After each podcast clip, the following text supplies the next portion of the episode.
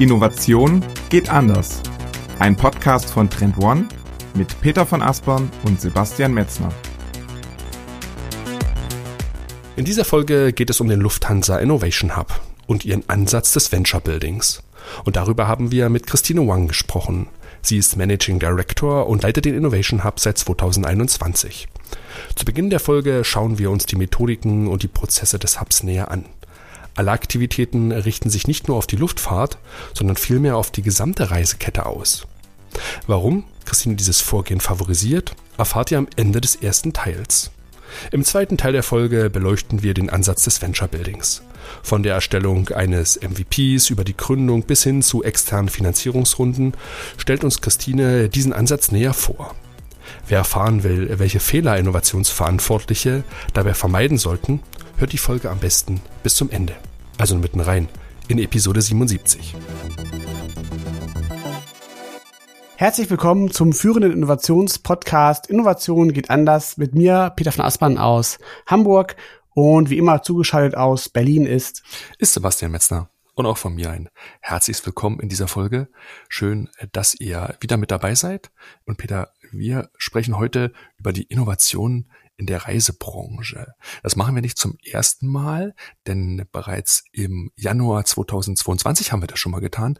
Gemeinsam mit dem Nikolas Tschechner von Airbus sind wir damals in dieses Thema reingegangen, wie die Flugzeugbauer innovieren und haben dort relativ gute Einblicke erhalten. Das war die Folge 42 und daran knüpfen wir heute so ein bisschen an. Wir wechseln dabei aber die Perspektive heute. Ja, genau. Wir betrachten heute diese faszinierende Branche aus der Perspektive einer Airline, nämlich der Lufthansa. Und dabei blicken wir aber eben nicht nur auf die Luftfahrt im engeren Sinne, sondern wir gucken uns auch die Reisebranche ähm, ganzheitlich an. Und ähm, konkret geht es heute um den Lufthansa Innovation Hub.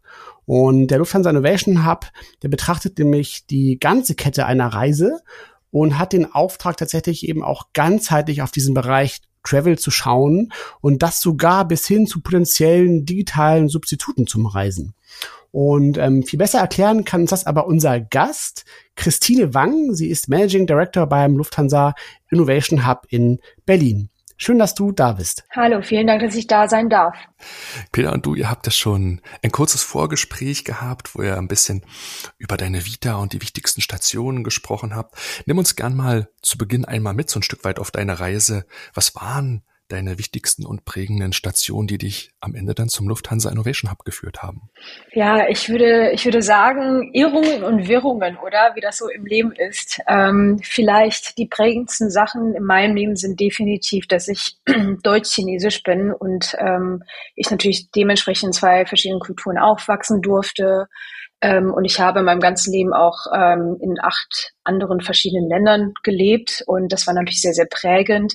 Und ich sage das natürlich, weil es auch für mich eine sehr persönliche Reise war. Und ähm, das ist so auf der einen Seite, was sehr prägend war für mich, mein Werdegang, also ähm, sowohl von der Strategieberatung Richtung Venture Building reinzugehen und dann vor allem die Zeit des Entrepreneurships in China war nochmal auch sehr, sehr prägend. Und ja, und ich habe das Gefühl, dass ich natürlich jetzt beim Lufthansa Innovation Hub so ein bisschen von allem mit reinnehmen kann. Also sowohl das Persönliche, die Transformation, die ich durchgehen durfte, dadurch, dass ich reisen durfte und konnte und auch in verschiedenen Ländern leben konnte, als auch eben dieses Entrepreneurial und auch, auch dieses quasi aus verschiedenen Bereichen äh, gelernt zu haben und das äh, zu verbinden, um genau eben neue Sachen zu innovieren. Mhm. Jetzt musst du uns noch verraten, in welchen acht Ländern du schon überall unterwegs warst und gelebt hast und was vielleicht so die beste Destination war ähm, hm. im Vergleich. Oh, ich glaube, da könnten wir noch mal einen Podcast äh, separat machen, aber so vielleicht wichtigere Stationen waren definitiv die, ähm, die Zeit in USA, die Zeit in Singapur, die Zeit in China und auch die Zeit in Deutschland.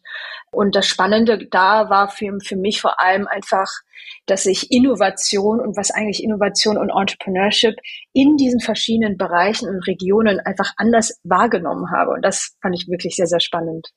Und dann hat es sich ja in die Luftfahrt beziehungsweise Reisebranche verschlagen dann tatsächlich, ne, zum Lufthansa Innovation Hub. Und ich finde immer so von außen, also von außen betrachtet, ist das meine Perspektive, wirkt es immer so ein bisschen so, dass so ähnlich wie so in der, in der Finance-Branche, finde ich, ist es auch zum Teil so, dass das zum Teil so geschlossene Branchen sind, wo immer so ganz viele so Eigengewächse dann bis ganz nach oben so den Weg gehen, ne, vom Ingenieur typischerweise zum Beispiel halt, ne, und du eigentlich ähm, gar nicht so oft so frisches Blut von außen reinbekommst, obwohl das ja extrem wichtig ist, also eigentlich wichtiger als je zuvor, so gerade in der, in der Reisebranche. Und da würde mich mal interessieren, ob, das, ob du das auch so wahrgenommen hast oder ob dir das auch so so aufgefallen ist, als du so in diesen in diese Branche dann eingetaucht bist. Ich glaube, Innovation ist ja sowas wie, da muss man einen Schritt zurückgehen und ja, also die Gefahr ist natürlich, wenn man die ganze Zeit in einer Industrie ist, ist, ähm, dass man ja eigentlich den Wald vor lauter Bäumen nicht mehr sehen kann. Mhm. Man, man ist in diesem, in diesem System gefangen. Und deswegen ist es ja so wichtig, ähm, von außen neue Impulse zu bekommen. Und das kann man natürlich ganz verschieden als ein Unternehmen natürlich ähm, bewerkstelligen. Und ich nehme mich halt wirklich so wahr, ich, ich bin halt kein Luftfahrtexperte per se. Ja, also äh, quizt mich jetzt nicht, äh, welche Modelle es da gibt und so weiter an, an Flugzeugen. Das weiß ich äh, im Zweifel nicht so gut wie meine Kollegen bei der Lufthansa-Gruppe. Aber was ich mitbringe, ist ähm, aus verschiedenen Regionen Inspiration herzubringen, aus verschiedenen Branchen gibt es auch sehr, sehr ähnliche Probleme und diese, diese ganzen ja, Insights quasi zu, zu kombinieren. Und so ist auch so ein bisschen auch der Lufthansa Innovation Hub aufgestellt. Also wir haben bei uns ganz verschiedene Arten von Menschen, also wirklich äh, so Startup-Gründerinnen und Gründer, Designer, Engineers etc., um wirklich verschiedene Perspektiven reinzubringen, um da wirklich Neues zusammenzuschaffen. Vielleicht ähm, macht es da doch mal Sinn, weil wir nähern uns jetzt langsam dieser Branche auch so, so ein bisschen an. Ne? Du hast schon so ein paar Sachen angerissen, dass wir zum Start einmal so auf den Blick des ja, Status Quo der Reisebranche tatsächlich mal schauen, um auch so ein bisschen dann im Folgenden besser zu verstehen, ähm, wie ihr vorgeht, warum ihr so vorgeht und was auch eure Core Challenges tatsächlich sind.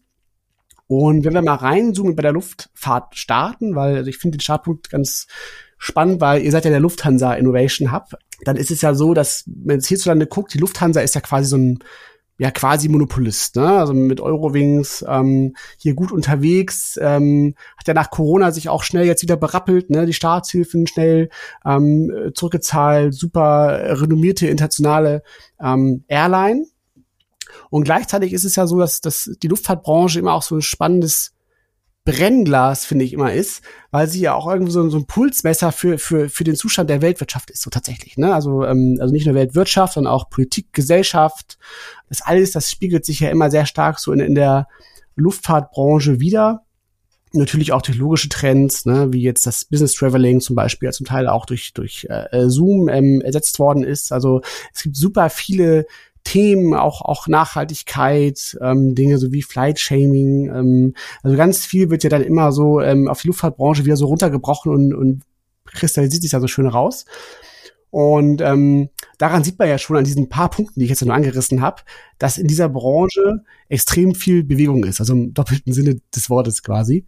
Und ähm, von daher wird mich mal interessieren, so welchen Blick du auf die Branche hast. Also was sind aus deiner Sicht so die größten Handlungsfelder, ähm, die diese Branche gerade bewegen?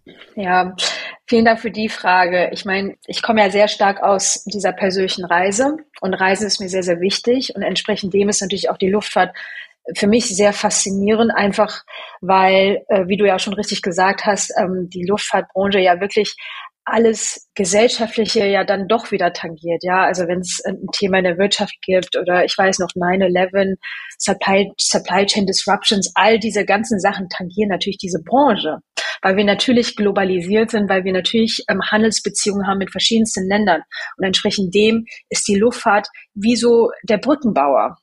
Und ähm, ich glaube auch nochmal vor dem Hintergrund von Covid einfach, dass das wirklich eine ganz, ganz, ganz große Disruption natürlich auch für diese ganze Branche war. Und natürlich muss man jetzt mal sich hinsetzen und überlegen, okay, was heißt das denn jetzt? Wie geht das jetzt weiter? Was sind da die so die, die wichtigen Themen? Und ähm, ich bin der Meinung, es gibt vor allem vier große Buckets, wenn man so möchte. Ja, das eine ist einmal äh, neue Technologien die wichtig wären. Also sowohl auf der äh, Luftfahrtseite, wo man überlegt, mit ähm, Hydrogen Cell, Fuel Cells zu arbeiten. Sustainable Aviation Fuel ist ein weiteres Thema. Das sind ja ganz neue Technologien, die, die hervorkommen. Aber wir sehen es auch auf der Startup-Seite, wo wir eben ähm, während der Corona-Zeit äh, 120 neue Startup-Airlines gesehen haben, die natürlich ganz anders aufgebaut sind als diese Legacy Carriers. Also Legacy Carriers sind halt die großen Airlines wie zum Beispiel so eine KLM, Lufthansa und so weiter. Ja, die, die sind, also diese ganzen Startup Airlines, die sind natürlich viel agiler, viel digitaler unterwegs und das hat natürlich eine Implikation. Also Technologie und Wettbewerber, das ist natürlich im Wandel. Gleichzeitig sehen wir natürlich auch gesellschaftliche Trends. Ja, also ich glaube, du hattest jetzt gerade schon eins genannt, Sustainability, also einfach das Bewusstsein, wie oft sollte man reisen, wie sollte man reisen, ist, glaube ich, einfach ein ganz, ganz großes gesellschaftliches Thema. Aber auch gleichzeitig, dass wir eben nicht mehr einen, einen, in einen Flieger steigen müssen, um zum Kunden zu fahren zum Beispiel. Ich weiß noch aus meiner Beratungszeit, ich meine, wir sind da Montag bis Donnerstag zum Kunden geflogen. Ja, und das braucht man halt eben nicht mehr, weil man eben über Zoom, über ähm, Videoconferencing eben sich auch treffen kann. Und das hat natürlich eine Implikation aufs Reisen generell. Ja, also du hattest ja auch gerade schon von Substitutionen äh, gesprochen. Dann ist natürlich noch ein weiteres Thema einfach, dass der Kunde sich ganz stark natürlich auch ändert. Also von Self-Servicing, dass du selber eben eine, eine Reise oder auch einen Flug zusammenstöpseln möchtest, bis hin zu ganz neuen Reise-Use-Cases. Also zum Beispiel ein Digital Nomading ist ein Trend, den wir sehen, dass die, dass viele Leute jetzt eben von woanders arbeiten, dass sie natürlich dementsprechend auch ganz andere Bedürfnisse haben in dieser Reisekette oder in dieser, diesem Reiseerlebnis. Am interessantesten fand ich den Punkt gerade mit den 120 neuen Airlines. Das ist eine Zahl, die hätte ich nie so erwartet. Deswegen lass uns da noch mal so ein Stück weit reingehen und noch mal schauen, was du damit meintest mit den 120 neuen Anbietern, die sich jetzt nach Corona so hervorgetan haben. Was sind das für Unternehmen und sind die tatsächlich dann schon in dieser Frühphase vergleichbar mit diesen renommierten Airlines? Weil ich denke, die Assets, die Eintrittsbarrieren in eure Branche sind wahnsinnig hoch, dass dort so viele neue Airlines dann an den Start gehen können, als ob ich einen Hausmeisterservice aufmache, sage ich jetzt mal so ein bisschen profan. Das wundert mich, deswegen lass uns diesen Punkt noch mal so ein Stück mhm. beleuchten. Ne? Ja, sehr gerne. Also wir haben da auch wirklich eine Analyse gefahren und wenn wir von 120 Airlines sprechen, das ist natürlich dann schon so, dass nicht alle überleben. Das ist ja eben genau wie in, in der normalen Startup-Rolle, dass dann so ein, zwei Prozent dann auch wirklich äh, erfolgreich werden und alle anderen dann so weit gehen, natürlich sich konsolidieren. Aber ja, es gibt äh, Beispiele zum Beispiel in Südamerika, wo dann eben eine Bus, ein Busunternehmen eben eine Airline gekauft hat, weil eben auch diese Assets zum Teil sehr, sehr günstig waren in der Krise und du einfach zu viel Supply hast und das war einfach dann natürlich auch ein Moment, wo du eben auch Flugzeuge kaufen kannst. Ja, es gibt auch, auch viele, die da, also es sehr, sehr viele so so Leisure Airlines, ähm, die sich dann wirklich auf Nischen konzentrieren. Von Airlines, von denen man noch nie was gehört hat, äh, die kommen dann so langsam hoch, die bedienen dann vielleicht nur eine Strecke, zwei Strecken. Das sind solche, solche Startup Airlines. Und ähm, natürlich, äh, wie, wie, wie spielen die da in diesem Markt mit? Die sind natürlich sehr, sehr digital unterwegs. Die haben im Zweifel wahrscheinlich nur ähm, eine App, wo man sich eben halt äh, mit beschäftigen kann. Da gibt es keinen riesen Customer Service dahinter. Ähm, die sind ganz anders aufgestellt. Und ich möchte gar nicht bewerten, ob die jetzt besser oder schlechter oder erfolgreicher oder weniger erfolgreich sind, sondern die sind halt einfach anders gebaut. Und ja, so ähm, aus meiner Innovationsbrille denke ich mir immer, was können wir von denen lernen? Oder was kann man von denen lernen, was kann man irgendwie auch irgendwie besser machen, weil äh, ich bin ja immer noch der Meinung, also alles wurde schon mal irgendwie erfunden, jedes Problem wurde schon mal angegangen, ja, sowas wie Customer Loyalty, das hast du in jeder Branche. Und deswegen finde ich das ja so wichtig, in andere Sachen reinzuschauen, in andere Branchen und zu verstehen, wie könnte man verschiedene Lösungsansätze eben in der eigenen Branche anwenden. Und bevor es hier im Podcast weitergeht, eine kurze Unterbrechung in eigener Sache. Wenn euch dieser Podcast hier gefällt, dann schaut unbedingt einmal bei unserem Trendcall vorbei. Der Trendcall ist ein sehr kompaktes, 45-minütiges Webinar, in dem einmal im Monat meine Kollegen Jessica Werner und Sandro Megale euch die wichtigsten Trends vorstellen. Dort erfahrt ihr mehr zu den Themen Metaverse, Circular Economy oder Financial Education.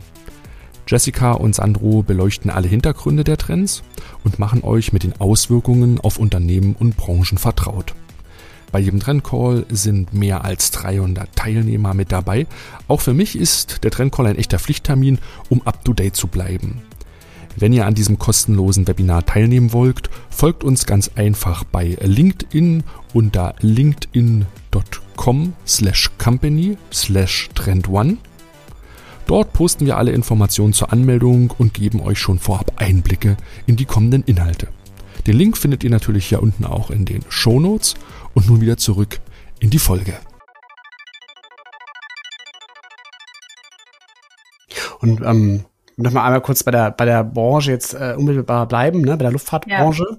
ist es dann so, dass tatsächlich ähm, also wenn man jetzt sieht, was du auch gerade sagtest, so aus, aus deiner Beratungserfahrung, was du ja auch kanntest, ne, dass man halt sehr oft einfach unterwegs ist, beim Kunden vor Ort sein muss, entsprechend viele Flugreisen hat und man kennt ja auch so die Bilder auch noch, ne, dann morgens ähm, ganz früh am, am, am Flughafen der der diese roten Augenbomber so, ne, mit, mit den ganzen ähm, Beraterinnen und Beratern, ähm, die dann da am Start sind und das geht natürlich nicht ganz weg. Aber es wird natürlich in der Tat, wie du ja auch schon sagtest, ähm, zum Teil dann ersetzt ähm, vielleicht auch glücklicherweise so für die persönliche Work-Life-Balance, dass man dann eben dann auch Dinge ähm, digital machen kann.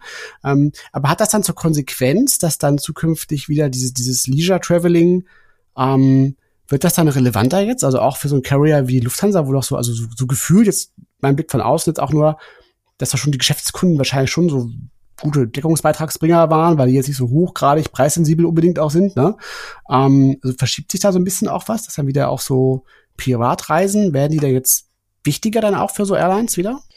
Also wie gesagt, da glaube ich, äh, solltest du auch ein Interview mit einem Lufthanseaten äh, führen. Der kann dir das wahrscheinlich im Zweifel sogar besser beantworten. Aber klar, wenn ich da so drauf gucke, gibt es natürlich, ich würde sagen, kurzfristige und langfristige Trends und Implikationen. Und klar, mit Covid, das war dann natürlich so ein bisschen, was wir Pent-up Demand nennen. Das siehst du jetzt vor allem in China, ja. Also China hat ja gerade wieder geöffnet und du siehst, dass einfach die Nachfrage nach Reisen so extrem hochgeschnellt ist. Und natürlich versuchen, äh, versucht die Branche dieses, dieses Wachstum oder auch diese Opportunität in irgendeiner Form und Weise zu fangen. Das ist natürlich ganz klar. Wird das jetzt alles so bleiben? Wird das jetzt irgendwie strukturell sich ändern? Das ist so ein bisschen, äh, ja, wir würden da beide wahrscheinlich oder alle drei äh, in die Glaskugel gucken. Aber ich glaube, wenn ich da einfach nochmal einen Schritt zurückgehen kann, ich glaube, was uns das oder was ist, was mich das gelehrt hat, die letzten drei Jahre, ist, dass egal, was gerade in der Welt los ist, egal ob jetzt irgendwie ein Virus haben oder sonstiges, diese, dieser, dieser Wunsch nach Reisen und Explorieren und irgendwie die Welt entdecken, das ist so, so, so, so stark in uns verankert als Menschen. Und das wird sich nicht ändern. Und solange wir das in uns haben, wird es auch diese Branche weitergeben, wird es, wird es das Reisen geben und entsprechend dem natürlich auch unser Raison d'être oder auch das Raison d'être der, der Luftfahrt. Kann ich sehr gut nachvollziehen, ne? diese Aussage, dass dieses Thema Reisen und Exploring so eins der der Urmotive ist. Ich glaube, ich habe mal von einem Jahr die Zahl gelesen, die hat mich damals auch so überrascht, dass erst 20 Prozent der Weltbevölkerung jemals ihren Fuß in ein Flugzeug gesetzt haben. Das heißt, 80 Prozent der Weltbevölkerung sind noch niemals geflogen. Und das hätte ich so nicht erwartet. Das zeigt einfach, dass da noch viel Potenzial ist. Aber lass uns gern so ein bisschen den Übertrag jetzt versuchen von den allgemeinen Ausgangssituation in der Branche, in der Reisebranche, die wir gerade hatten, zum Lufthansa Innovation Hub. Weil was leitet ihr denn für einen Auftrag davon für euch ab? Wofür steht ihr und ja, warum gibt es euch? Das ist eine sehr, sehr gute Frage. Also vielleicht nochmal zurückkommend auf dieses Raison d'être. Wir wollen das Reisen verbessern. Um es mal ganz, ganz einfach zu sagen. Wir wollen, dass das Reisen einfacher wird, more delightful und auch, auch einfach more convenient. Ja, das ist letztlich, was wir machen. Äh, wir wollen die Zukunft mitbestimmen und auch mitgestalten, wie das Reisen in Zukunft aussehen wird. Ich hatte ja gerade eingangs über diese vier äh, verschiedenen oder drei verschiedenen Trends gesprochen. Also wie gesagt, der Kunde ändert sich, der Wettbewerb ändert sich und es gibt Technologien, die man eben leveragen kann. Das sind die Sachen, die wir uns anschauen. Also das ist quasi unser Scope und es geht wirklich beyond Aviation. Also wir schauen uns, wie gesagt, diese Reisekette holistisch an.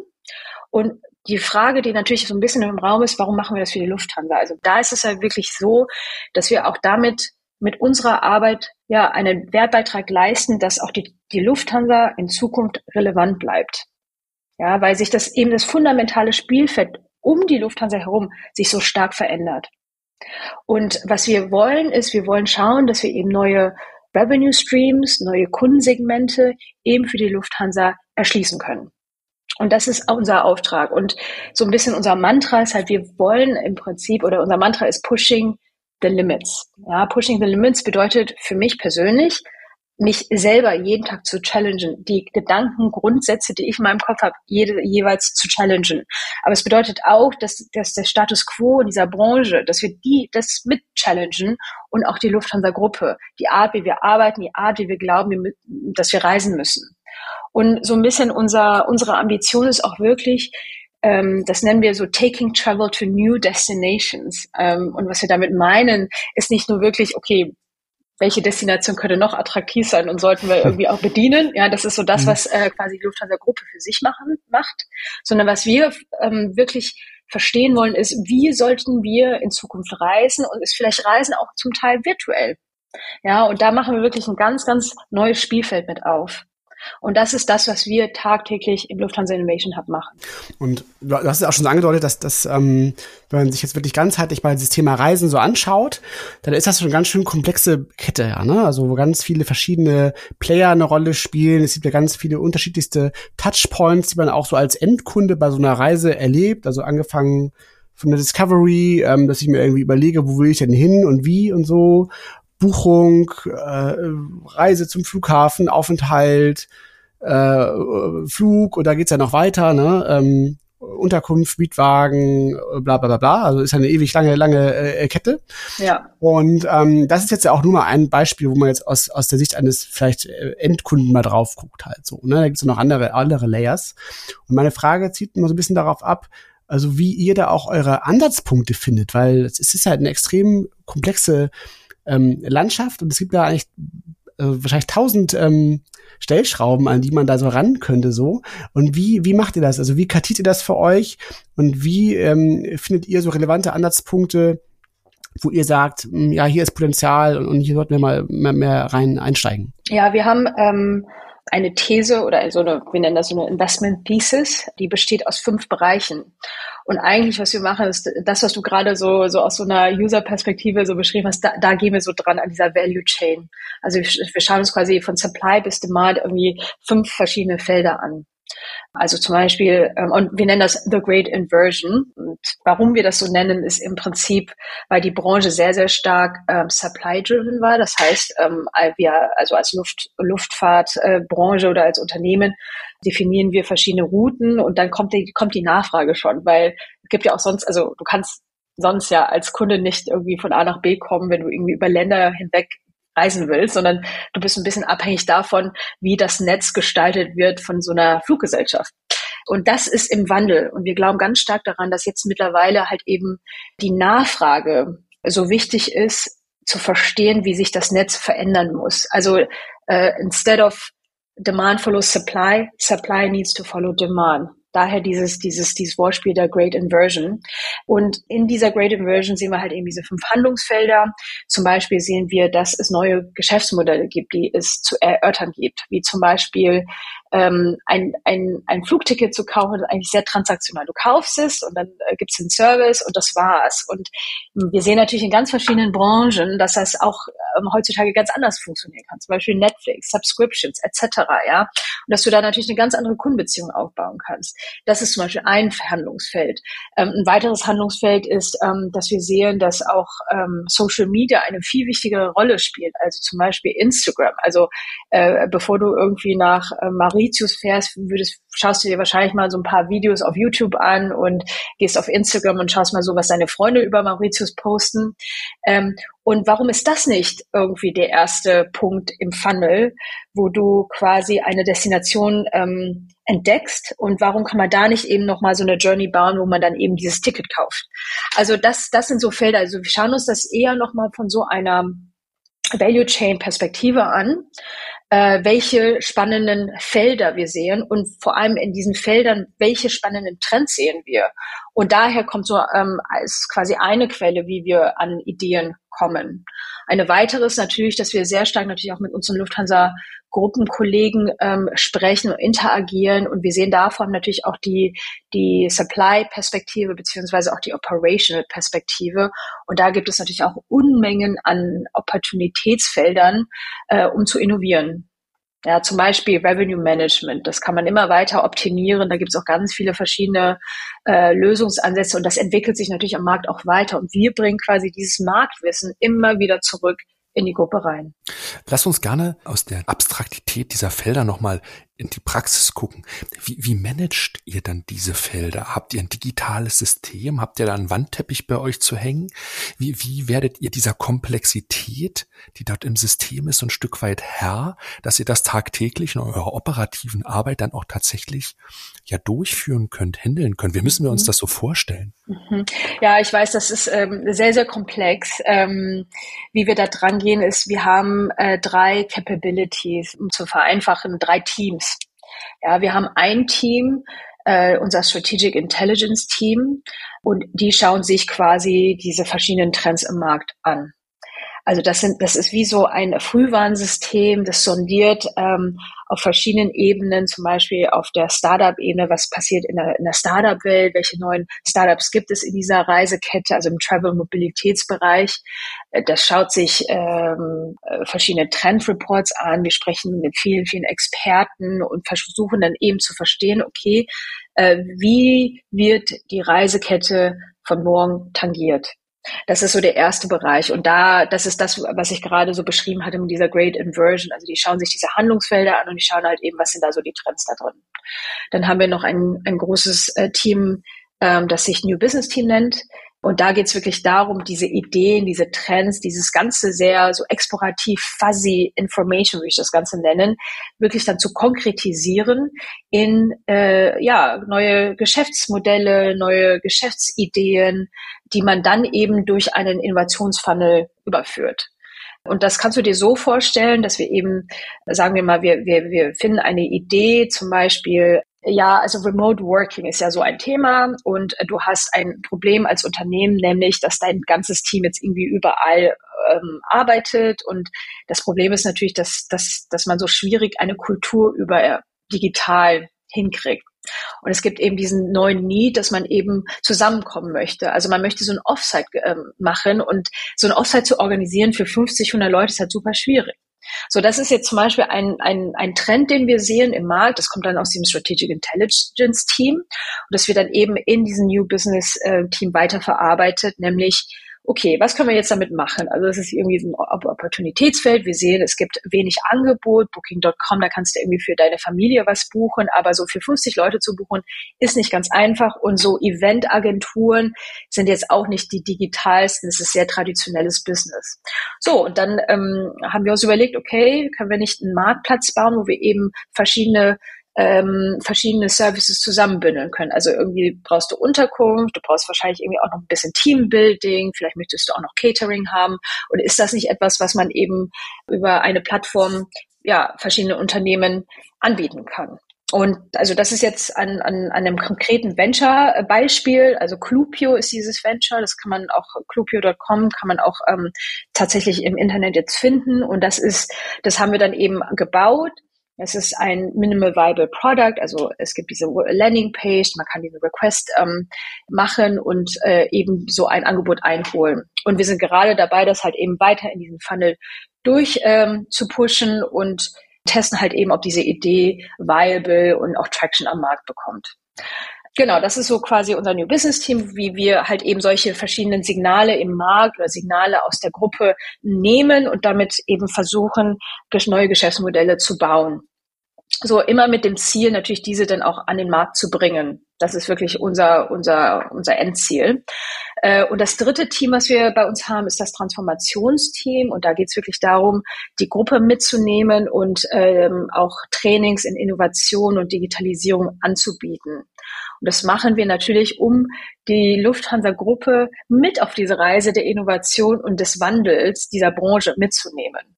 Und so dieser, dieser Dreiklang zwischen ähm, frühe Marktsignale im Markt beobachten und, und merken, neue Geschäftsmodelle bauen und interne Trainings rund um das Thema Innovation und Digitalisierung ist, wie wir tagtäglich für die Lufthansa, für den Markt und natürlich auch für uns ähm, innovieren.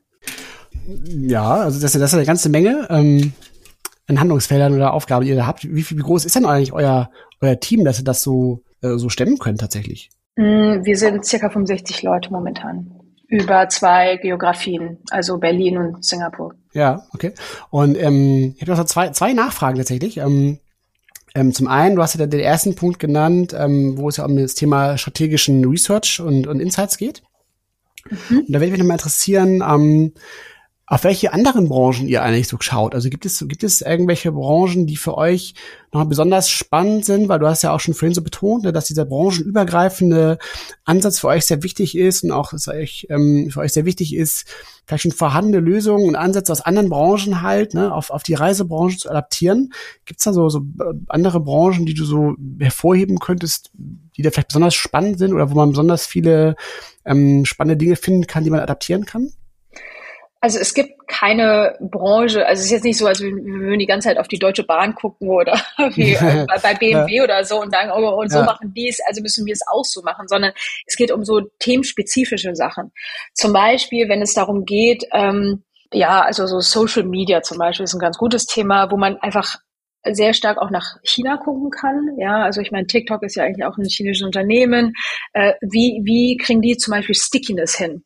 Das ist zum Beispiel eine, wo, wo man dann eben Richtung China, man schaut dann sich andere Brands an, man schaut sich andere Unternehmen an. Das wäre vielleicht ähm, ein Beispiel. Oder wir haben zum Beispiel ein, ein, ein, ein Loyalty-Thema, äh, wo wir ja, äh, Gamification äh, uns nochmal anschauen und da schauen wir ganz stark in natürlich die Gaming-Welt. Ja, und wie kriegst du da zum Beispiel Stickiness?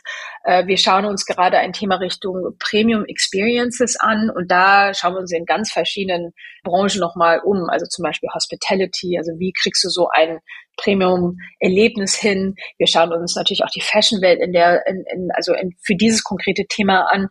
Äh, wir schauen uns auch äh, ja Wellness, äh, den Wellness-Bereich an. Also was mein Punkt ist, ist eigentlich, es gibt nicht diese eine Branche, wo wir reingucken, immer dann, wenn wir irgendwie inspiriert sein wollen, sondern wir schauen uns verschiedene Branchen und wir schauen uns verschiedene Geografien an, äh, wenn es darum geht, Inspiration und auch ähm, zu schauen, wie wo es wirklich Success Factors oder auch äh, Lessons Learned und Use Cases gibt. Ja, ja, in der Tat, das verstehe ich, weil es ist im Grunde so, dass ja eigentlich fast alle Herausforderungen, vor denen man dann so steht, in anderen Branchen vielleicht schon besser beantwortet worden sind, ne? Und dass man dann da gucken kann, okay, wer kann besonders gut ähm, Recurring Revenues zum Beispiel aufbauen halt, ne? Und was gibt's da genau. für, für Erfolgsmuster? So, absolut. Meine zweite Frage ähm, nochmal in Bezug auf euer ähm, New Businesses Team, wo ihr ja dann ja auch Startups aufbaut ne, und an den Markt bringt. Da würde mich nochmal interessieren, wie ihr das so scoped, weil du hast ja auch schon eingangs gesagt, dass es ja geht, ähm, darum geht, ähm, also taking travel to new destinations, ne, so hattest du es ja äh, äh, formuliert. Und da würde mich interessieren, ähm, also gibt es da für euch bestimmte ähm, Rahmensetzungen, wie weit ihr euch da auch so von diesem Core-Business so von der Lufthansa Group entfernen könnt, so? Also das heißt, also wie, wie weit ähm, könnt ihr das ausgestalten, wenn es jetzt darum geht, tatsächlich ähm, diese Reisebranche ganzheitlich zu, zu, zu betrachten? Oder gibt es da überhaupt irgendwelche so Vorgaben, mit denen ihr so arbeitet oder seid ihr da relativ frei? Ähm, wie würdest du das so, so mhm. einschätzen? Also wir sind relativ frei in der Exploration. Also uns, unser, unser Mandat ist wirklich dieses explorative und schnelle Testen. Ja, mhm. und das ist natürlich sehr stark im Kontrast zu wie, wie natürlich auch so ein Corporate arbeitet. Wir sagen auch immer, dass wir uns ungefähr so fünf bis sieben Jahre ähm, in der Zukunft bewegen. Und äh, wir haben immer den Fokus neue Geschäftsmodelle, neue Kundensegmente. Das ist, glaube ich, mal so einfach so als Flöcke im Boden. Was wir dann genau wie explorieren, ist natürlich dann, also da gibt's keine, da gibt's keine Zauberformel, ja, das ist, kommt halt immer drauf an und wir schauen halt immer, will das der Markt? Das ist eigentlich unsere, unsere, unser erstes Mantra. Ist das irgendwas, was der Kunde möchte? Ist das etwas, wo Leute auch bezahlen wollen würden? Weil das ist ja, also das ist eigentlich so ein bisschen, wie man eben auch so ein, wie, wie man bei einem Startup rangieren würde. Ja, gibt's Product Market Fit? Uh, is there willingness to pay? Ähm, das ist auf jeden Fall das Erste. Das Zweite ist natürlich Feasibility. Ja, also äh, können wir das wirklich bei uns bauen? Also wenn wir da jetzt irgendwie äh, Richtung Teleportation oder so gehen, das ist alles ganz toll und lustig und so, aber das ist, werden wir jetzt nicht irgendwie hinkriegen. Ja. Und das Dritte ist natürlich, ich würde das mal so als Strategic Fit bezeichnen. Ja, also passt das in irgendeiner Form ins Narrativ für die Lufthansa-Gruppe rein? Also mhm. wir würden wahrscheinlich jetzt nicht äh, weiß ich nicht, ähm, irgendwie Tierarzt, äh, Software, Service oder sonst was machen. Das, das passt halt irgendwie nicht bei uns rein. Auch wenn du irgendwie argumentieren könntest, es gibt mehr Leute, die mit ihren ähm, ihren ihren Hunden irgendwie reisen genau. wollen. Ja, also ne, ähm, je nachdem. Also wenn man das in irgendeiner Form und Weise natürlich wieder verlinken kann, dann ist es wieder eine andere Sache. Aber grundsätzlich ist das so ein bisschen schon dieser dieses dieses Feld rund um irgendwie Bewegung des Menschen von A nach B. Ganz interessanter Gedanke. Lass uns, bevor wir vielleicht nochmal gleich in dieses ganze Thema Startups und Venture und dann tatsächlich Testing, Umsetzung, das, was du Traction genannt hast, lass uns nochmal ganz kurz an den Anfang der Kette gehen, wo ihr im Intelligence-Bereich unterwegs seid. Da habt ihr dann eine unheimliche Anzahl von Themen. Wie priorisiert ihr das? Habt ihr da eine Routine, die ihr quasi einmal im Monat, im Quartal durchgeht? Wie, wie macht ihr das so als Team? in der gemeinsam kollaborativen Arbeit, um diese Themen dann so durchzudringen und dann auch Entscheidungen zu treffen, die dann sozusagen im Funnel weiter vorrücken. Wie müssen wir das so ein Stück weit vorstellen? Es klingt wahrscheinlich alles viel strukturierter, als es dann in, in Wahrheit dann natürlich ist, weil wie gesagt, wir befinden uns ja in so einem kreativen Prozess. Aber ähm, so auf der Intelligence-Seite ist es schon so, dass wir natürlich auch einen Funnel haben. Ähm, und das ist auch da wieder sehr explorativ, ganz am Anfang, ja, wo man einfach sehr viele neue Ideen reinwirft. Dann gibt's halt eben einen Prozess, wo man sich auf verschiedene Themen festlegt, das auch am Anfang des Jahres und jeweils immer quarterly und dann runtergebraucht monatlich und wöchentlich äh, wo man eben sagt, okay, was, was sind denn so 23 jetzt die großen Themen, die wir uns anschauen sollten? Äh, was sind, was sind da die, die, die, ja, verschiedenen Perspektiven und wir nennen das immer so unconventional data-driven perspective. Also wie können wir zum Beispiel äh, neue Perspektiven schaffen, indem wir verschiedene Datensätze zusammen kombinieren. Also zum Beispiel ähm, eine Sache, die, die ich sehr tatsächlich sehr spannend finde, ist, wir haben uns mal gefragt, ob man nicht noch früher verstehen kann, welche Technologien für diese Branche relevant sein können. Und wir haben uns dann mal angeschaut, und da würde man halt eben normalerweise nicht drauf kommen, wie viele Wikipedia-Edits wurden über einen bestimmten Zeitraum gemacht zu bestimmten Technologien, um da so ein bisschen Early Signals wahrzunehmen. Ja, also wir versuchen solche Perspektiven und dieses ne, so ein bisschen anderes Denken in diese Branche reinzubringen und eben dann über so einen so einen, so einen Content Process eigentlich dann die Themen einmal zu definieren, dann auch zu iterieren und dann das Ganze zu publishen. Ähm, und natürlich ist die Frage, wie, wie selektieren wir das? Ähm, ich, sehr pragmatische Sachen. Ja, haben wir genug Daten? Ist es irgendwie, äh, könnte das spannend sein? Es ist am Ende natürlich jetzt vielleicht auch eine subjektive Entscheidung dann am Ende. Ähm, ne, oder wir, wir merken dann, okay, es gibt neue Themen, die so, so von der Seite reinkommen, wie zum Beispiel eben, dass jetzt China announced hat, dass sie ähm, ihre, ihre, also dass sie, dass sie wieder alles aufmachen. Das ist natürlich etwas, was man überhaupt nicht planen konnte. Ja. Ich meine, wir, wir waren ja auch schon seit zwei, oder ich warte seit zwei Jahren, dass äh, das Land wieder aufmacht. Ähm, und, und das sind dann so Themen, die wir natürlich damit reinnehmen, weil natürlich die Signifikanz ähm, von, von China und Reopening natürlich so eine große ist für die Branche und natürlich auch für, fürs Reisen. Und ähm, wenn wir nochmal auf die, die Frequenz schauen, also wenn man diese Kette nimmt, ne, dass, ihr, dass ihr Themen exploriert, bewertet, priorisiert und dann äh, herausarbeitet und dann ähm, vielleicht konkrete Ansatzpunkte findet, um darauf potenziell ein Venture aufzubauen ne, und dann das bis zum MVP zu treiben.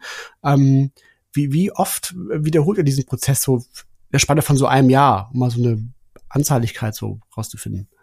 Das ist ganz schwierig zu sagen. Also ich kann Ihnen sagen, wir haben so ungefähr neun, zehn Venture-Ideen in diesem Funnel. Mhm. Äh, es gibt eine Backlog von verschiedenen Ideen. Ähm, wir kriegen dann auch immer wieder Input, äh, wenn zum Beispiel Lufthansa Kollegen zu uns kommen oder wenn wir auf irgendwelchen Netzwerkevents natürlich auch mit anderen Startups sprechen, ähm, wenn wir natürlich Desktop Research machen. Das sind so ungefähr die Quellen, wo wir die ganzen Ideen oder die Impulse oder eigentlich nicht mal Ideen, sondern eher die Problemstellungen reinbekommen, die wir dann natürlich dann priorisieren. Es gibt natürlich da bei uns auch sowas wie so ein, so ein, so ein Founder-Problem-Fit sozusagen, weil ähm, das muss man natürlich auch garantieren, dass die Leute, die an verschiedenen Problemstellungen arbeiten, auch wirklich da auch eine gewisse, ein gewisses Grundinteresse natürlich auch mitbringen. Das ist natürlich ein Matching und dann ähm, gibt es halt eben diese Phase, wo wir dann eben diese Idee noch mal ein bisschen ausdetaillieren, ein bisschen mehr Research machen, noch mal ein bisschen mehr versuchen zu verstehen, gibt es da überhaupt einen Markt dafür? Genau, also so gehen wir da eigentlich vor. Und wenn ihr dann tatsächlich die Entscheidung getroffen habt, ja, mit dieser Venture-Idee von der Kundenproblemseite ist das alles gut, das passt strategisch, das macht Sinn für euch. Du hast vorhin dieses Beispiel von Krupio genannt, ne? Krupio, ja. Wo es darum geht, diese Team-Offsites zu entwickeln. Kannst du uns dann noch so ein bisschen in diesen, ich sag dazu jetzt mal Venture-Building, ich weiß gar nicht, ob ihr das dann vielleicht so bezeichnet, aber in diesen schon, in diesen MVP-Prozess mit reinnehmen? Was habt ihr noch für Ideen so daraus geboren? Gibt es weitere Themen, an denen ihr arbeitet? Was ist da so für euch spannend und wie funktioniert das bei euch? Hm. Ich kann es ja mal an einem Menschen äh, zeigen, was wir dann auch tatsächlich ähm, dann jetzt letztes Jahr ausgegründet haben. Das war das Venture Squake, also quasi wie Sustainability und Earthquake zusammen, also deswegen das S und dann Quake, also Squake. Was Squake ist, ist eigentlich eine Softwarelösung, um anderen Unternehmen zu erlauben, nachhaltigere Produkte an den Markt zu bringen. Das ist, glaube ich, immer so in a, nutshell. Ähm, ein konkretes Beispiel ist, wenn zum Beispiel ein Mietwagenanbieter ähm, ein Auto vermieten möchte mit äh, Kilometer, die schon geoffsettet sind, also wo der, wo der CO2-Abdruck schon ähm, kompensiert wurde. Das wäre zum Beispiel ein Use Case von, von Squake und Squake hat eben diese, diese Softwarelösung und nochmal einen Marktplatz, wo man eben verschiedene ähm, Klimaprojekte halt also nutzen kann, um zu kompensieren. Ähm, wie sind wir da dran gegangen? Das wäre erstmal ein, ein, ein MVP, was wir in vier Wochen zusammengeschraubt haben. Das haben wir dann erstmal mit der Lufthansa ähm, ähm, getestet. Und äh, wir haben dann gemerkt, okay, da ist ganz, ganz viel Interesse da. Ähm, der Markt, der braucht das. Also wirklich ähm, viele Unternehmen, die sich fragen, okay, wie können sie ihren CO2-Fußabdruck ähm, minimieren? Und ähm, wir haben dann gemerkt, okay, da gibt's wirklich Interesse am Markt.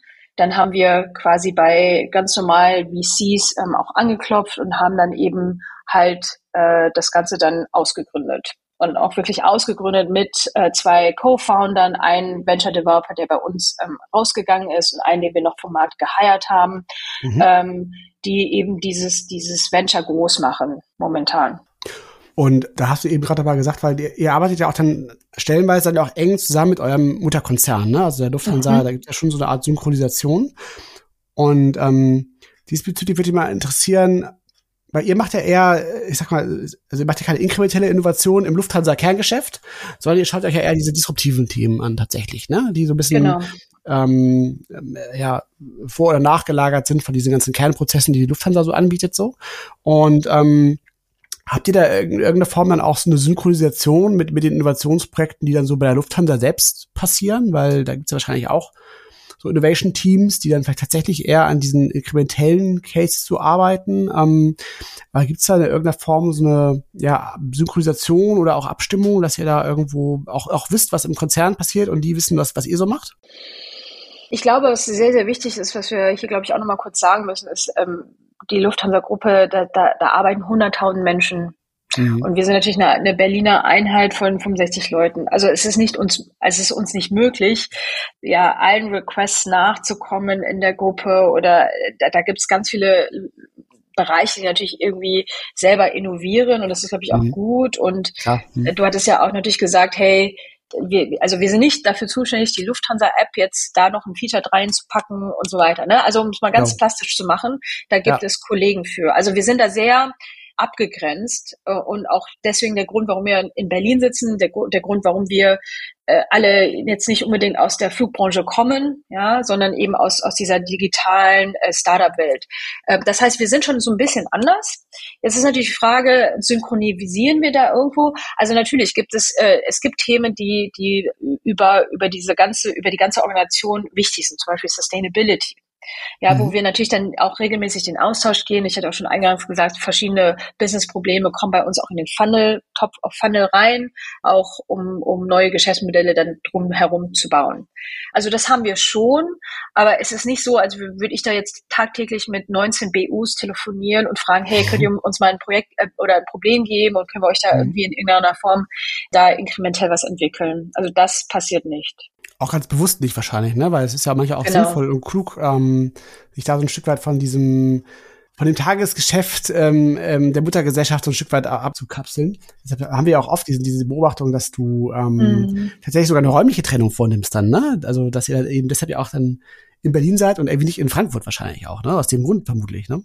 Genau, richtig. Und ähm, natürlich gibt es Themen, wo wir, ähm, also zum Beispiel Revenue Management ist ein Thema, das natürlich sehr core-nah ist, aber mhm. ähm, wie wir natürlich dann da auch anders dran gehen, ist halt, wir schauen das immer von so einem anderen Geschäftsmodellenkel an. Ja? Also kann man da irgendwie nochmal ein, ein Geschäftsmodell aufbauen, kann man da nochmal irgendwie einen, einen Service aufbauen und das machen wir eigentlich immer außerhalb der Legacy IT. Das ist gut und schlecht, ja, kannst du dir vorstellen, weil es ist gut, weil wir relativ schnell testen können. Das heißt, das ist der Grund, warum wir so in drei, vier Wochen ähm, ein MVP zusammenschrauben können.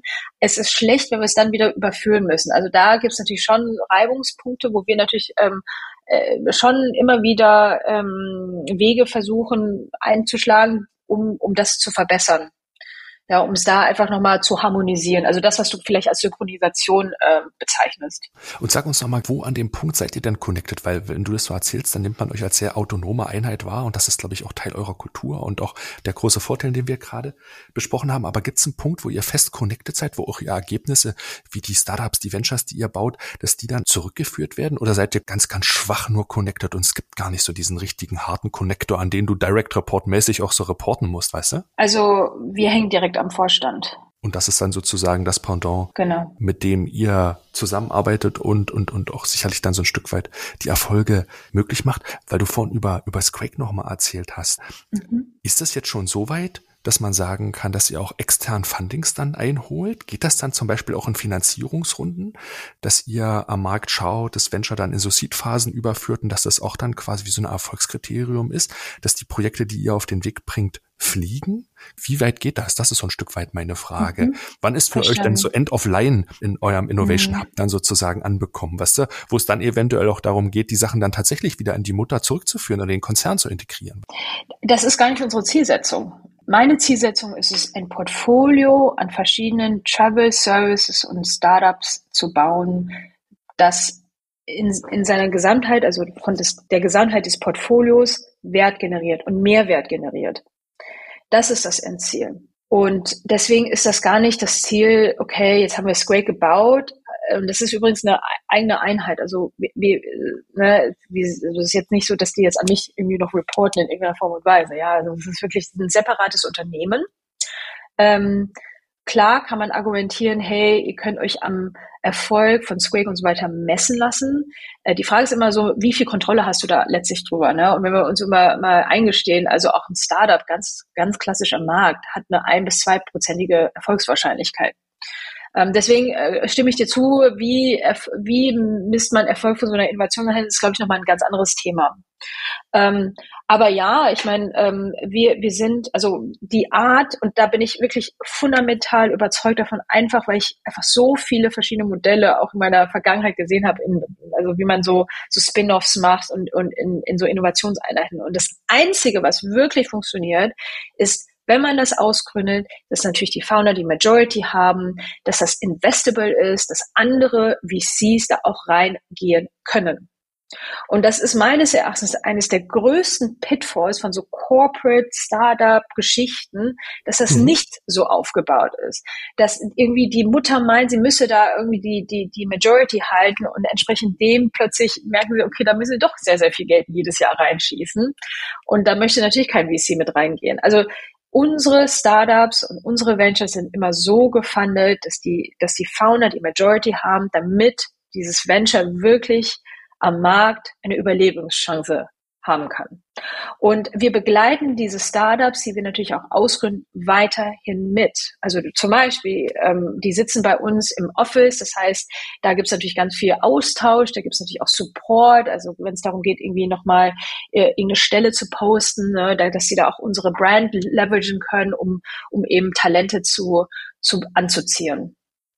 Ja, also da ist natürlich ganz viel Symbiose, ganz viel Synergien und wie gesagt, mit dem Ziel, eben dieses, dieses wertvolle Portfolio an verschiedenen Travel Services und Businesses zu haben. Und an dieser Stelle ein kurzer Hinweis auf unsere Cloud-Lösung, den Trendmanager, den ich euch schon einige Male hier im Podcast vorstellen durfte. Der Trendmanager ist das strategische Werkzeug für eure Innovationsarbeit und hilft allen Innovationsverantwortlichen bei der Digitalisierung von Innovationsprozessen. Mit dem Trendmanager habt ihr den Vorteil, eure eigenen Trendradare erstellen zu können und damit ihr die Trends nicht mehr aufwendig identifizieren müsst und wirklich Zeit spart, haben wir den gesamten Content bereits für euch in das Tool getan. Ihr habt Zugriff auf über 17 Megatrends, über 109 Makrotrends und 48.000 Mikrotrendbeispiele und gemeinsam mit euren Teams könnt ihr all diese Trends gemeinsam auswählen und nach verschiedenen Kriterien auch bewerten. So entsteht Schritt für Schritt euer unternehmenseigener Trendradar. Als Orientierungsgeber ist der Trendradar das wichtigste Werkzeug im Umgang mit Trends und das spiegeln uns auch eine Vielzahl von unseren Kunden wie BMW, Stiel oder Cardex. Ihr könnt den Trendmanager jetzt im vollen Funktionsumfang 14 Tage lang testen. Alle Infos findet ihr auf trendmanager.com slash testen. Den Link findet ihr natürlich hier unten auch in den Show Notes. Auf geht's!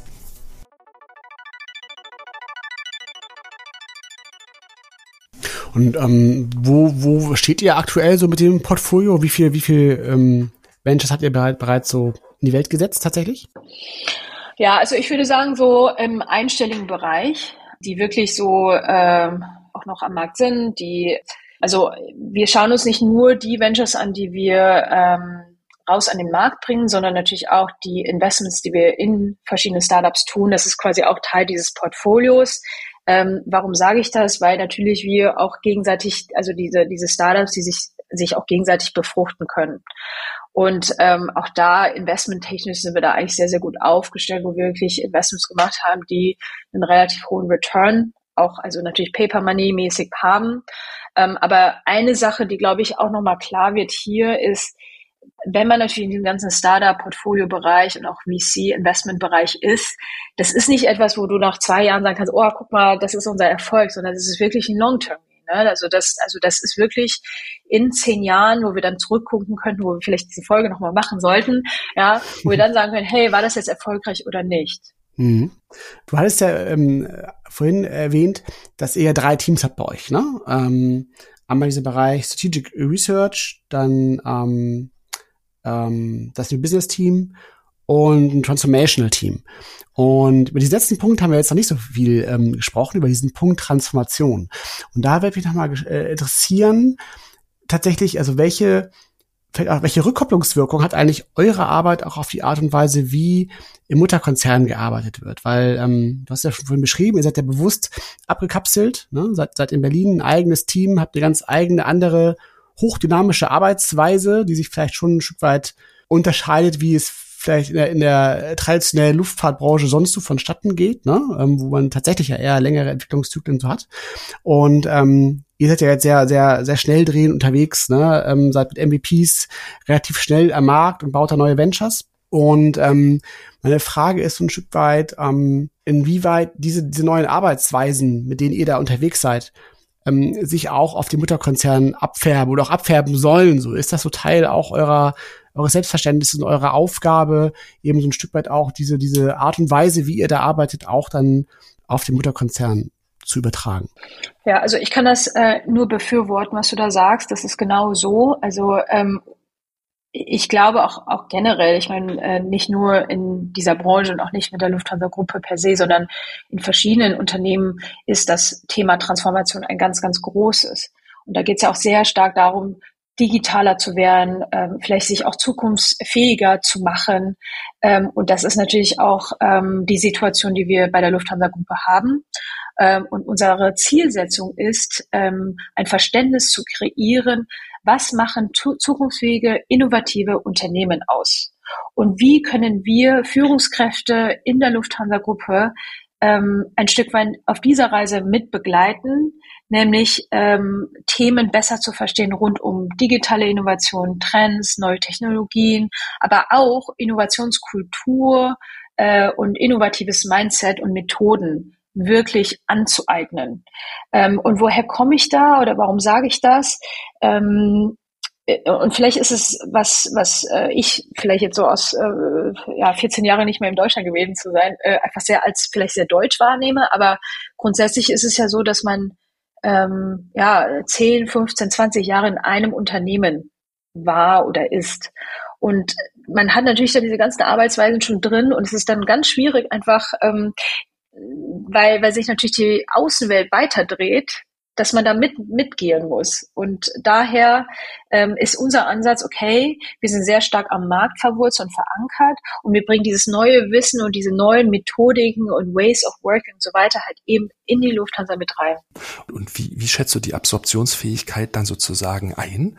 Wie gelingt euch das? Stoßt ihr dann auf offene Türen? Gibt es manchmal Akzeptanzprobleme? Wie nimmst du so die Herausforderung, die Transformation dann zu machen wahr? Also das Angebot, was wir bringen, kommt sehr, sehr gut an. Also wir sind oversubscribed auf verschiedensten Workshops. Wir machen also verschiedene Sachen, ja. Wir haben ähm, Innovationscommunities äh, hochgezogen, die, also auch, auch vor allem jetzt auch ähm, während der Covid-Zeit, wo natürlich einfach dieser Zusammenhalt so total wichtig war und du eine Plattform brauchtest, um um dich austauschen zu können.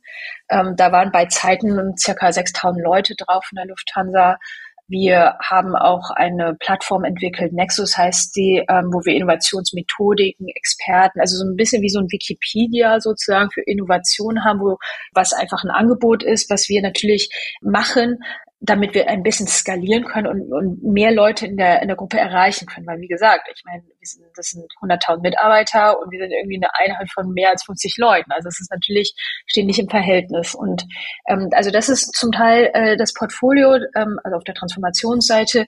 Wir machen natürlich auch Führungskräfte-Trainings. Also da geht es um so, so Themen wie zum Beispiel digitale Geschäftsmodelle. Da geht es so ein bisschen um diese Frage, okay, stell dir vor, du würdest jetzt so ein Kino haben und du müsstest jetzt irgendwie überlegen, wie, was könnte man da für neue digitale Geschäftsmodelle bauen.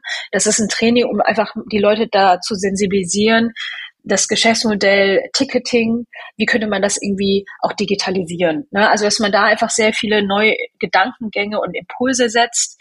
Das sind solche Trainings, die wir machen, bis hin zu wirklich Transformationsprojekte, wo es darum geht, hey, äh, es gibt eine neue BU, die äh, gebaut wird und wir sind äh, mit dabei äh, zu definieren, was sollte die Mission sein, was sind, was sollten die Werte sein und wie kann es vor allem sich ein bisschen anders fühlen als vielleicht die existierende Kultur, die du eben in der Lufthansa-Gruppe hast. Mhm. Ähm, Mission und Werte, das sind immer vielleicht ganz, ganz wichtige ähm, Stichworte, wenn wir doch mal zum Ende hin so ein bisschen weiter rauszoomen tatsächlich ähm, und auch nochmal auf das Thema Transformation schauen, dann ist es ja tatsächlich so, dass in so einem Kontext von so einem hochdynamischen Umfeld ne, und massiven Veränderungen, methodische Neuerungen, die ihr dann ja auch mit euren Angeboten auch damit reinbringt. Ähm, so ein Stück weit dieses, dieses Thema, also Mission, Werte hast du schon genannt und auch Purpose, vielleicht auch mal eine Ebene drüber, dass dieser Aspekt ja eigentlich immer, immer wichtiger wird und auch immer wichtiger wird, diesen auch explizit zu machen und klar zu benennen und, und auch daran tatsächlich zu arbeiten. Und ähm, da würde mich mal interessieren, ähm, also wie du das tatsächlich so einschätzt, so ähm, was dieses Thema ähm, angeht und, und wie weit das auch Teil eurer Aufgabe ist, beziehungsweise wie weit euch dieses Thema auch tangiert, ähm, wenn wir nochmal auf diese Purpose-Ebene tatsächlich schauen. Ja, also das, das, das sind ja diese Transformationsprojekte, von denen ich gerade auch berichtet hatte. Ne? Also dass wir mhm. da eben versuchen für neue BUs, ähm, zum Beispiel so Eurings Discover, auch zu verstehen, was ist denn euer Raison d'être und warum kommen die Mitarbeiter oder warum könnt ihr am Markt neue Talente anziehen? Warum steht ein Mitarbeiter bei euch auf? Also was ist, was mhm. ist der Purpose? Ähm, und, und, und Purpose und auch eine gewisse Sinnhaftigkeit und ein Zweck ähm, der Arbeit ist, ich, ich, zumindest mein Eindruck, je, je weiter wir in diese Generation gehen und, und insbesondere bei Gen Z auch, umso wichtiger, ja, dass einfach einfach nur der Geldfaktor überhaupt keine Rolle mehr spielt. Und ähm, wie kommt man dahin als Führungskraft und auch als Organisation und und ähm, halt eben so eine Kultur hinzuschaffen, dass die Leute wirklich diesen Purpose auch spüren. Und deswegen ist das ein ganz ganz großes Thema, was wir natürlich im Transformationsteam uns anschauen und was uns natürlich auch tagtäglich bewegt. Ja, das ist ein, ist ein schönes Schlusswort. Die Innovation in diesen Alltag hineinzubringen, dass jeder, egal in welcher Funktion, weil das ist das vielleicht sich auch nach Covid ein Stück weit geändert hat, dass Innovation nicht mehr so Aufgabe des Top-Management oder Innovationsabteilung oder einzeln wenig privilegierten Mitarbeitenden war, sondern auf die gesamte Organisation jetzt sozusagen trifft und dass es weg von dieser Funktion her eher zu so einer geistigen Haltung, Mindset würde man im Englischen sagen, dass es in den Alltag sozusagen einsickert und ihr dazu einen großen Wertbeitrag leistet und viel Pionierarbeitet bei der Lufthansa dafür macht. Genau, pushing the limits. Absolut. Großartig. Herzlichen Dank, Christine, für diese spannenden Einblicke. Es war in der Tat äh, so hochgradig interessant, weil, weil diese Branche hat einfach so eine Faszination und dazu aber nochmal die, diese Arbeit, die er da leistet. Ähm, ähm, das, das war eine sehr, sehr spannende Folge, also für mich persönlich auf jeden Fall auch. Also von daher ganz herzlichen Dank für deine Einblicke und dass du heute bei uns warst. Vielen Dank. Christine, wenn Zuhörende mit dir in Kontakt treten wollen, sich näher darüber austauschen wollen, wie Innovationen in der Reisebranche funktionieren, wie eure Ansätze sind, wie kann man dich kontaktieren? Wie kann man dich am besten erreichen? Ja, wahrscheinlich am besten per E-Mail, also christine.wang.lh-innovationhub.com oder am besten über LinkedIn. Schön. Dann machen wir beides unten in die Shownotes. Da findet ihr die Kontaktdaten von Christine. Ja, wir bedanken uns ganz herzlich fürs Zuhören bei euch. Wir hoffen, dass ihr wieder mal spannende Gedanken so ein Stück weit mitnehmen konntet, auch für euren Innovationsprozess, für eure Innovationsvorhaben. Wenn euch der Podcast gefallen hat, empfehlt uns gerne weiter an Freunde und Kollegen. Das freut uns dann immer sehr. Für Themenvorschläge und Feedback für dieses Jahr 2023 schreibt uns gerne an podcast.trendone.com. Peter, und dann hören wir uns schon in zwei Wochen wieder. Ja, ganz genau. Am Donnerstag, wie gewohnt, den 16. Februar. Und dann gibt's Folge 78 mit Katja Wagner und Anja Alpert von Unilever. Schön. Dann macht's gut, habt eine gute Zeit. Bis bald. Tschüss. Bis bald. Tschüss, tschüss.